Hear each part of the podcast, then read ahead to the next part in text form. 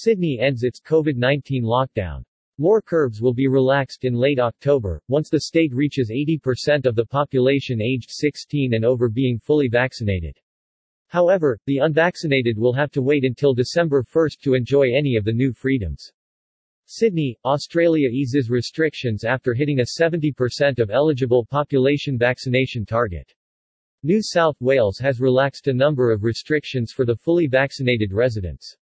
Fully vaccinated people can gather in groups of 10 indoors, or groups of 30 outdoors, while groups of 100 allowed to attend weddings and funerals.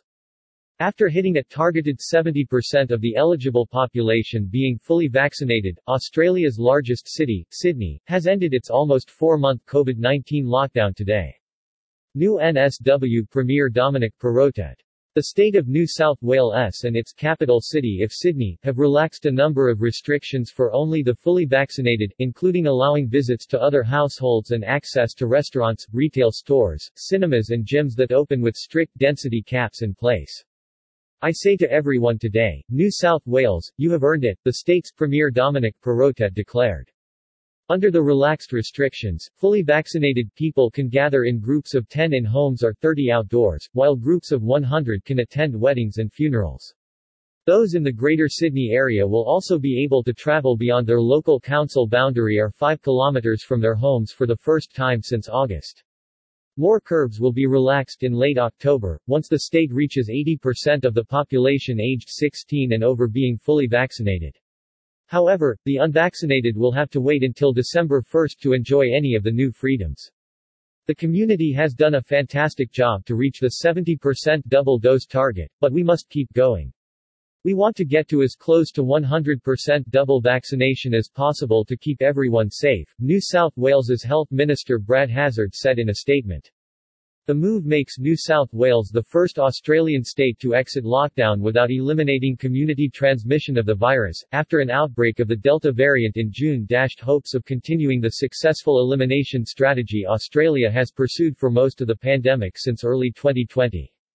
The state has seen a clear downtrend in the number of new cases, reporting 496 new infections and 8 deaths in the latest 24-hour period on Monday. Melbourne, Australia's second-largest city, is expected to follow New South Wales's suit shortly to lift a weeks-long lockdown in the state of Victoria once the 70% vaccination threshold is reached, despite seeing a record 1,965 daily cases on Saturday, the highest daily figure in Australia since the pandemic began. As vaccination levels increase, Australia is looking toward transitioning to living with the virus. The government plans to lift restrictions in stages on Australian travellers returning home on condition that the country hits inoculation rates of 70 and 80% and eventually on all international travellers. Several states and territories with fewer or no infections, however, are reluctant to follow the national plan, vowing to keep their borders closed until they reach an indeterminate percentage above 80%. Officials in the states of West Australia and Queensland, which have so far managed to avoid any major outbreaks of the Delta variant, will be watching New South Wales and Victoria closely as they chart the path toward living with the virus. Australia's number of COVID-19 infections and deaths remain relatively low, with around 127,500 cases and 1,440 deaths since the pandemic began.